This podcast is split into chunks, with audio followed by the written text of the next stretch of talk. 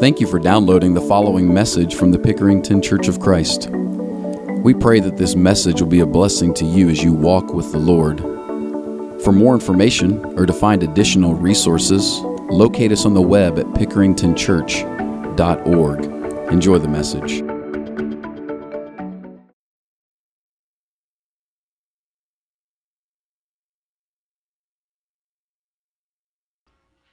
And we've come to chapter 1 today because we've got to start in the right place. We've got to start with the right foundation.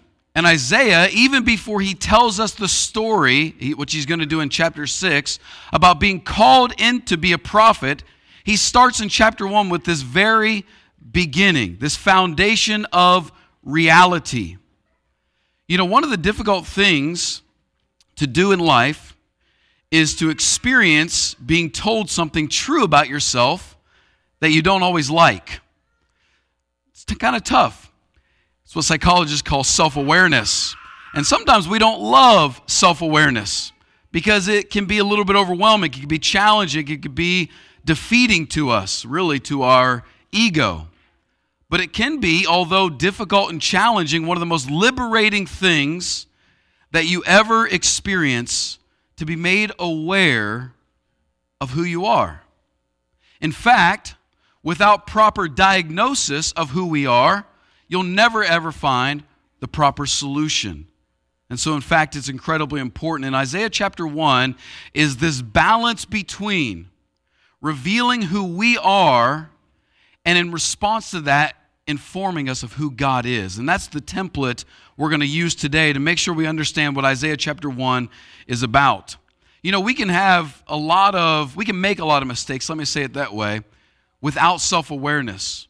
We can make a lot of poor choices and decisions that don't really reflect the kind of people we're supposed to be without self awareness. So while today may have some difficulty for us, in the long run, there's great benefit if we'll sit under the teaching of Isaiah chapter 1 to sober ourselves to realize who we are. So let me start with who we are. Number one, what is our problem? You know, regardless if you're religious or not, regardless of what worldview you hold, from the beginning of time until now, every civilization in history of mankind has tried to answer this really basic question What's wrong with us?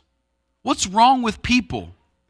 And whatever worldview you enter into, whatever religion you enter into, whatever thinking or philosophy you enter into, you will eventually land at this question of what is wrong with people? What, what's happened to us? It doesn't matter if people are religious or not religious. We get to the root of this thing that we know something is wrong. What is it? Well, the Bible presents it this way in chapter 1, verse 4. In the very first line, he says, Oh, sinful nation. Sinful nation. Our problem is we are as what the Bible calls sinful. And you notice he doesn't just say the problem is with a few of us, like, oh, you sinful group, or oh, that particular city is so sinful. He says, oh, sinful nation. It's all of us. So there is no answer to the question of what is wrong with us in our understanding that doesn't include me and doesn't include you. It reminds me of that story of G.K. Chesterton, who was a famous novelist and theologian in the early uh, 1900s, who was asked, um, he lived in London, he was asked, there was a lot of philosophers and world thinkers that were asked by a famous newspaper in London to write an essay of what was wrong with the world. And all these people began writing in pages and pages, giving their philosophy of what's wrong with the world and how to fix it. And G.K. Chesterton simply wrote Dear editor, in regards to your inquiry of what's wrong with the world, the answer is me. Sincerely, G.K. Chesterton. He sent it in. That was his response. You see, this problem of sinfulness is a problem that all of us have. But the question we have to answer today is what does it mean to be sinful? That word sinful has been sort of lost in our religious language that we don't really know what it means. We just know it's associated with bad things in religious morality, but that's not necessarily the depth of it. Verse 4 is going to tell you. At the end of verse 4, it tells us this that sinfulness starts with the rejection of who God is. Sinfulness begins when we disassociate ourselves, become disconnected with living in the reality of who God is that He is maker, we are creation, that He is sustainer, and we are dependent, that He is lawgiver, and we are lawkeeper. That's who He is. And mankind always finds their problem at the very beginning with this idea we stop living in light of the reality of who God is. You notice he says at the end of verse 4 they have forsaken the Lord, they have despised the Holy One of Israel. You see, the reality of God is heavy, it's difficult, it doesn't coincide with our ego very well. And so, when it doesn't coincide with our ego very well, what we like to do is put it on the back burner and not pay attention to it. And Satan is constantly offering you distractions away from the sober reality of who God is. He offers you pseudo important things like being uh, maybe building a reputation or a career or being impressive in certain things or he offers you all these things to focus on that distract you from the reality of who God is. And that's where sin begins. Number 2, sin continues with the rejection of what God has commanded us.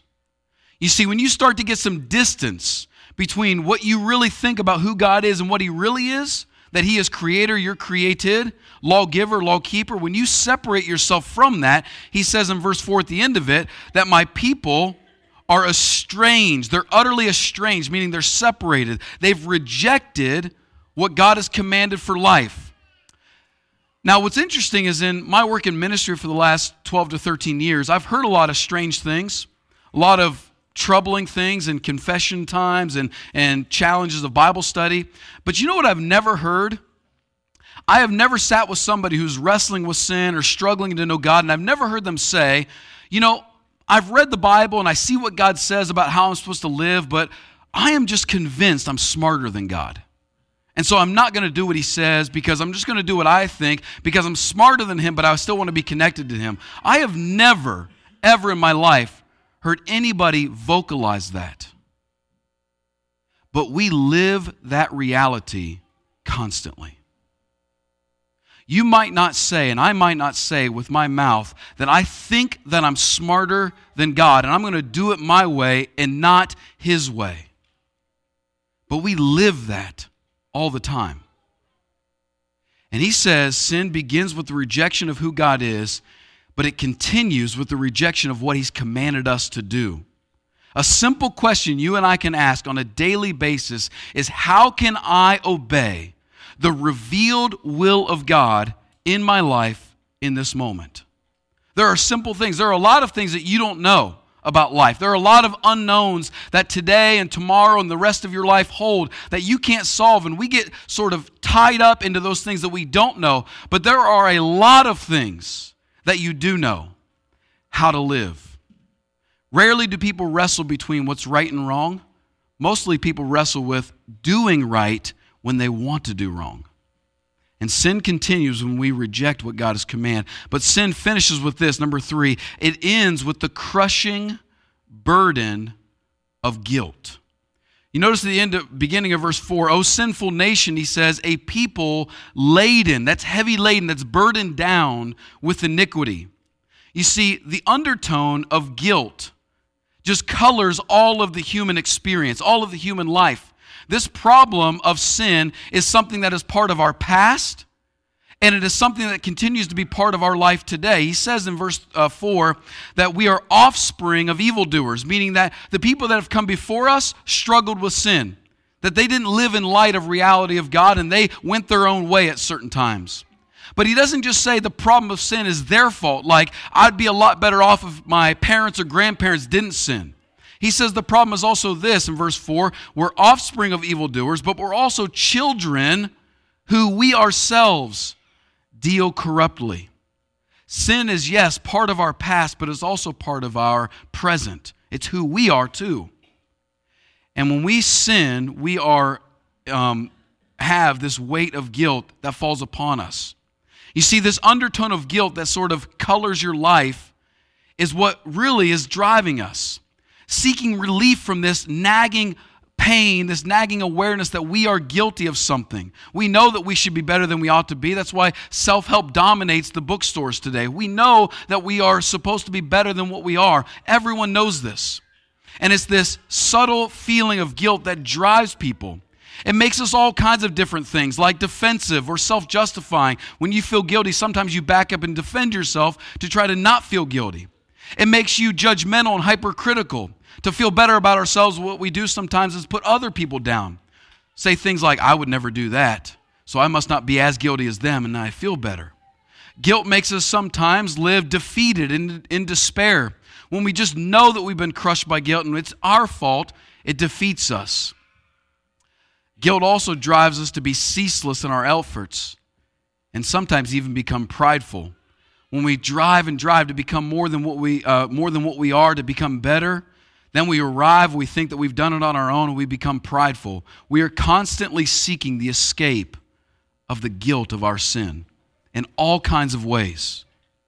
Now, most of us are probably familiar with what this looks like outside of religion people seeking the escape of guilt, people seeking to live their own way. We know what sinful behavior looks like outside of the realm of religion. But remember, this book, this letter, is written to God's people to awaken them to the reality of God because they've slipped. They've grown cold and distant with God, and they too have returned to sinful ways, although they are God's people.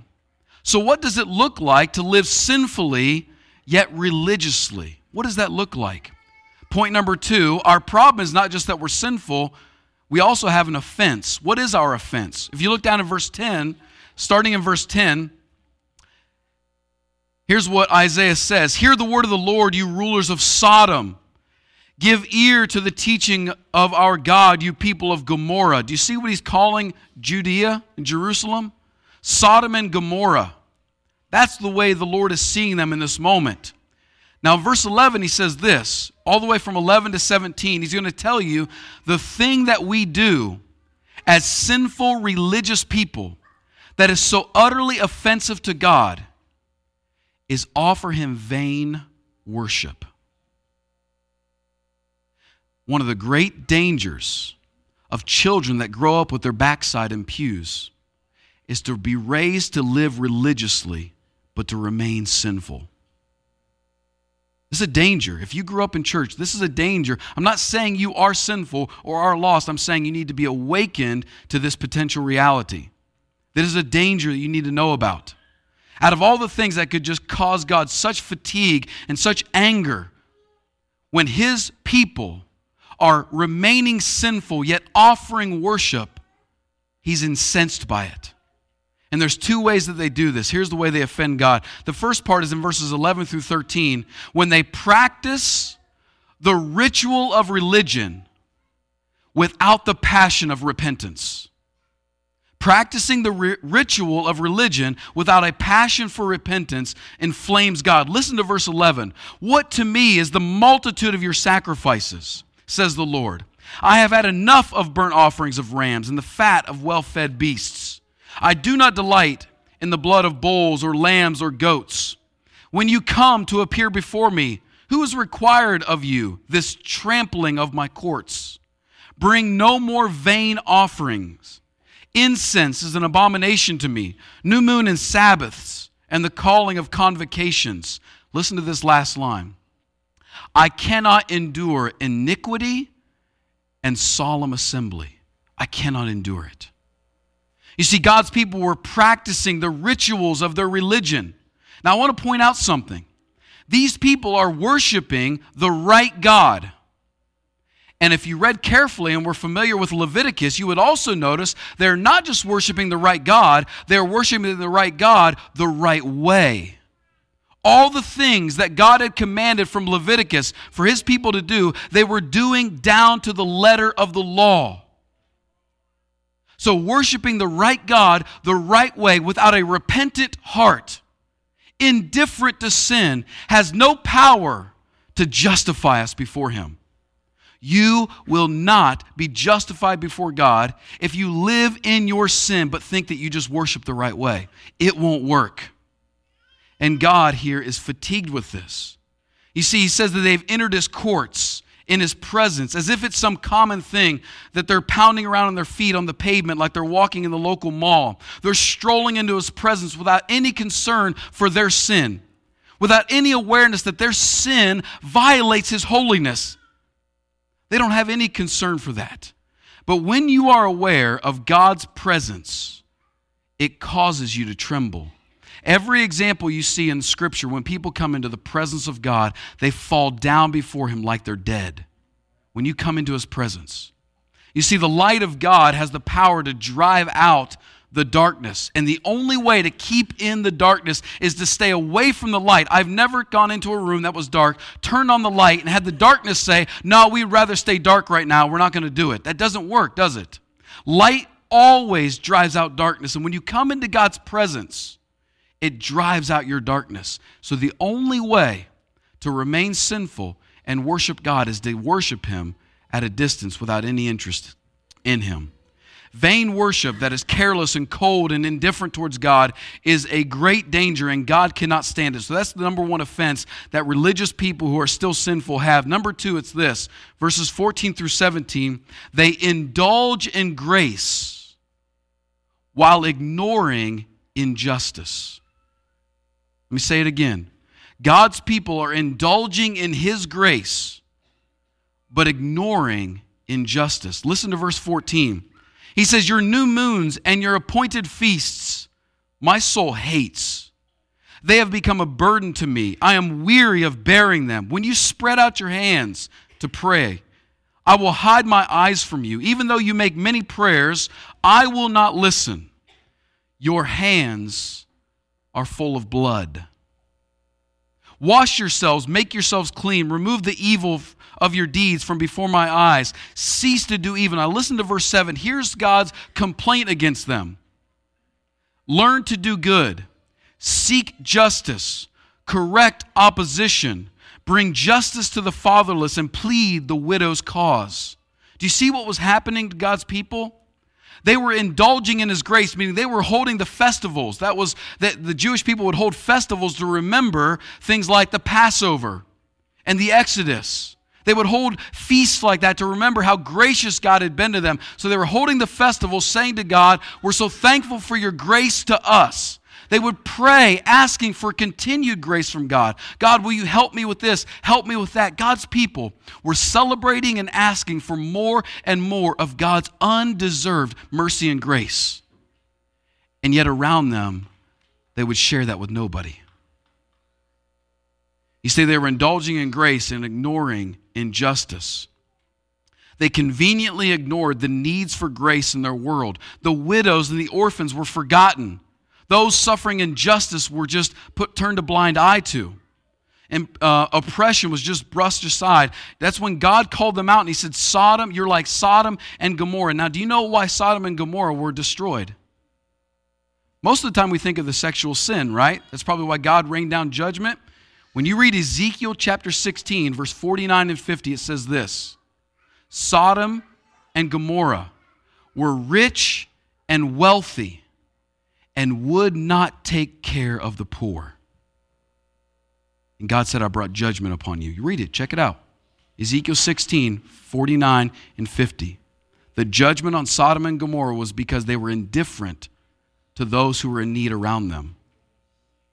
You see, salvation in and of itself, whether it's Israel coming out of Egypt or you coming out of sin into Jesus Christ, salvation is from a gracious God with a gracious heart, saving a helpless and enslaved people because of his will and his character and his desire to do so. And he says, Go and do likewise. Meaning, from our character, from our will, we should look around at those who are suffering, who are hurting, who are in need, and say, Somebody was so good to me when I didn't deserve it, I'm willing to do the same. Matthew 25 tells us at the end of our life, when we stand before God in judgment, he will say, I was hungry. I was thirsty. I was naked. I was alone. I was sick. And I needed cared for. Where were you? That is the impetus of God's judgment. You see, our problem is that we're sinful, and that makes us then offer, as God's people, offensive worship And he says at the end of chapter 1 in Isaiah that our character then changes. Listen to verses 21 to 23. He says, How the faithful city has become a whore. She who was full of justice, righteousness it logged in her, but now murders. Your silver has become dross, your best wine mixed with water. Your princes are rebels and companions of thieves. Everyone loves a bribe and runs after gifts. They do not bring justice to the fatherless, and the widow's cause does not come to them. Here's what he says We have a problem, we're sinful. And when we practice religion as sinful people, we become offensive. And our character is broken, selfish, and impure. He says we're unfaithful and we're unrighteous. What do people like that deserve? What rightfully do people like that deserve? Over and over, he'll tell you that those who are faithless, those who are unjust, deserve to be consumed. Those who forsake the Lord deserve to be consumed. But God doesn't leave us that way. If you look down in verse 9, look in verse 9.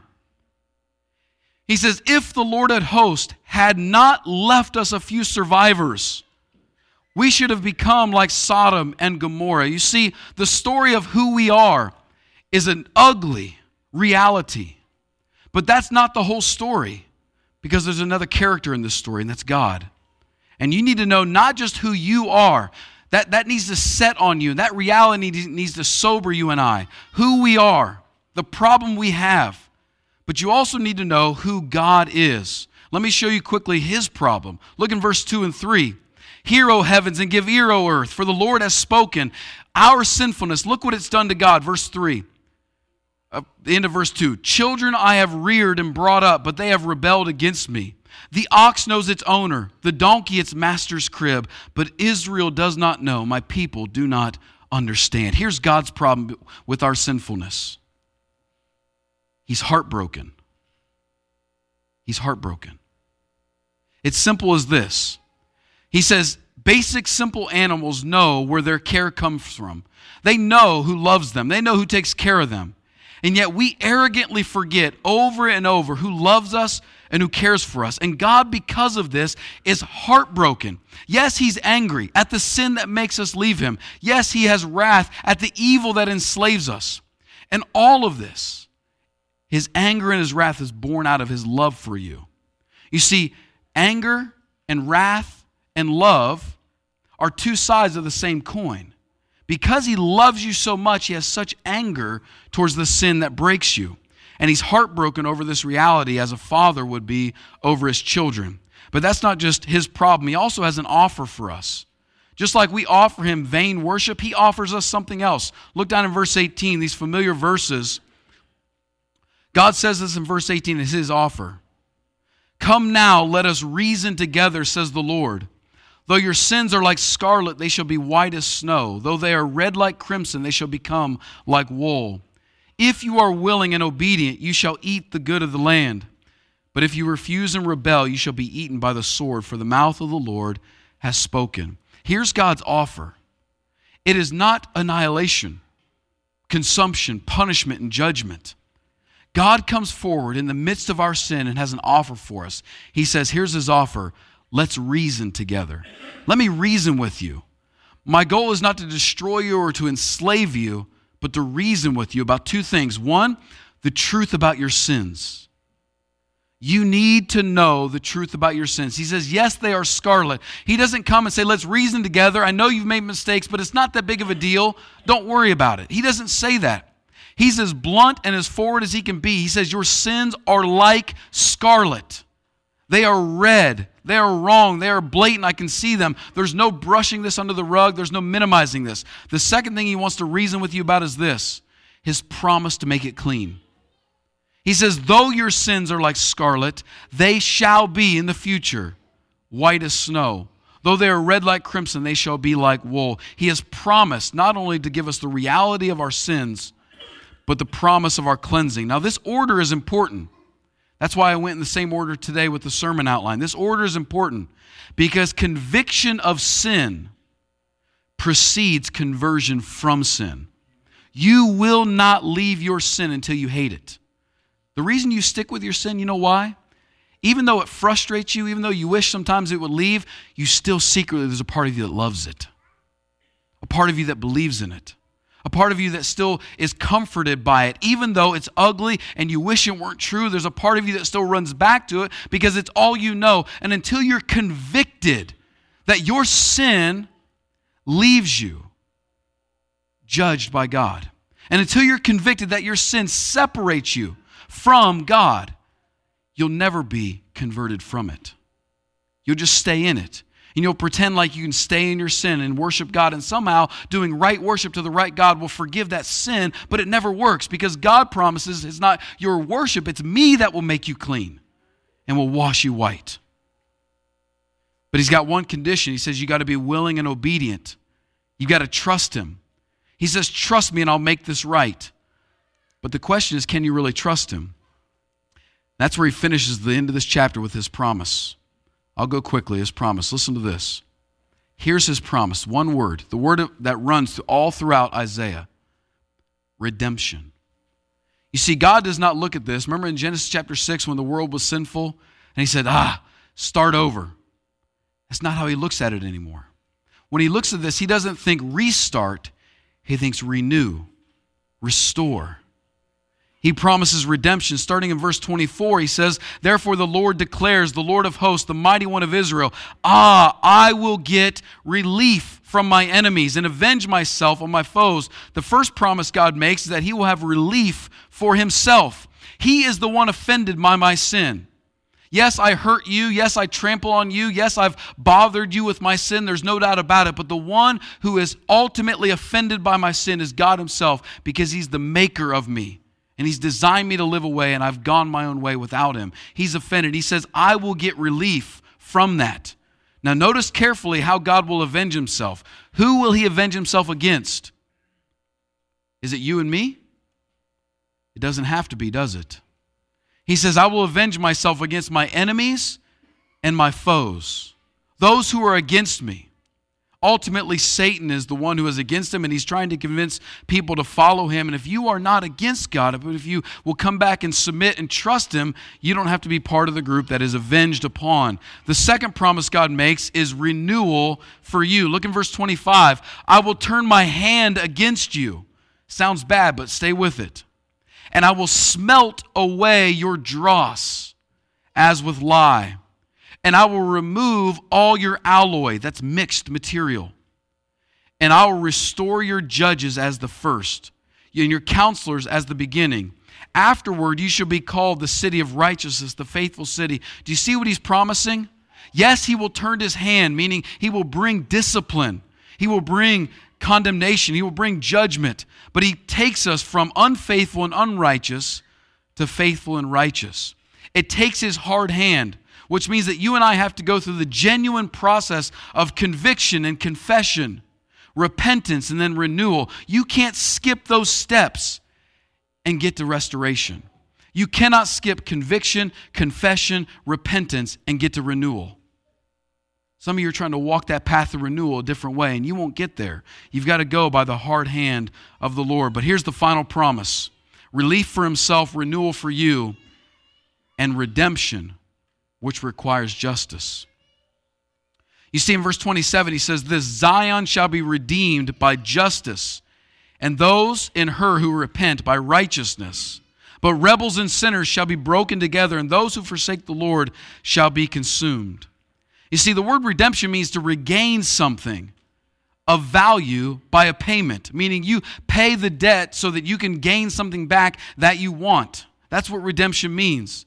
And God says that He will redeem us by two things by justice and righteousness. But what is the just and the right thing to do for sinful people? He says in verse 28 those who forsake the Lord shall be consumed. That is the just and the right thing to do for unfaithful and unrighteous people. But you and I are not consumed yet. How can God do the just and the right thing and yet redeem us. Well, this is where that figure we talked about last week shows up the Messiah figure that is threaded throughout all of Isaiah. God Himself, in the form of Jesus Christ, comes to the earth and He lives the perfectly righteous life. Righteousness. And yet, as a perfectly righteous person, he is condemned to the death of a sinner, cursed, to go hang on a cross in an undeserved fashion. And what you see happen at the cross of Jesus Christ, you've got to get this so that your mind is right about God and salvation. At the cross of Jesus Christ, the justice of God to punish sin collides with the mercy of God to save sinners. God does not offer mercy without justice, and He doesn't offer justice without mercy. He collides those two in the most brilliant, unbelievably wise way you could figure out.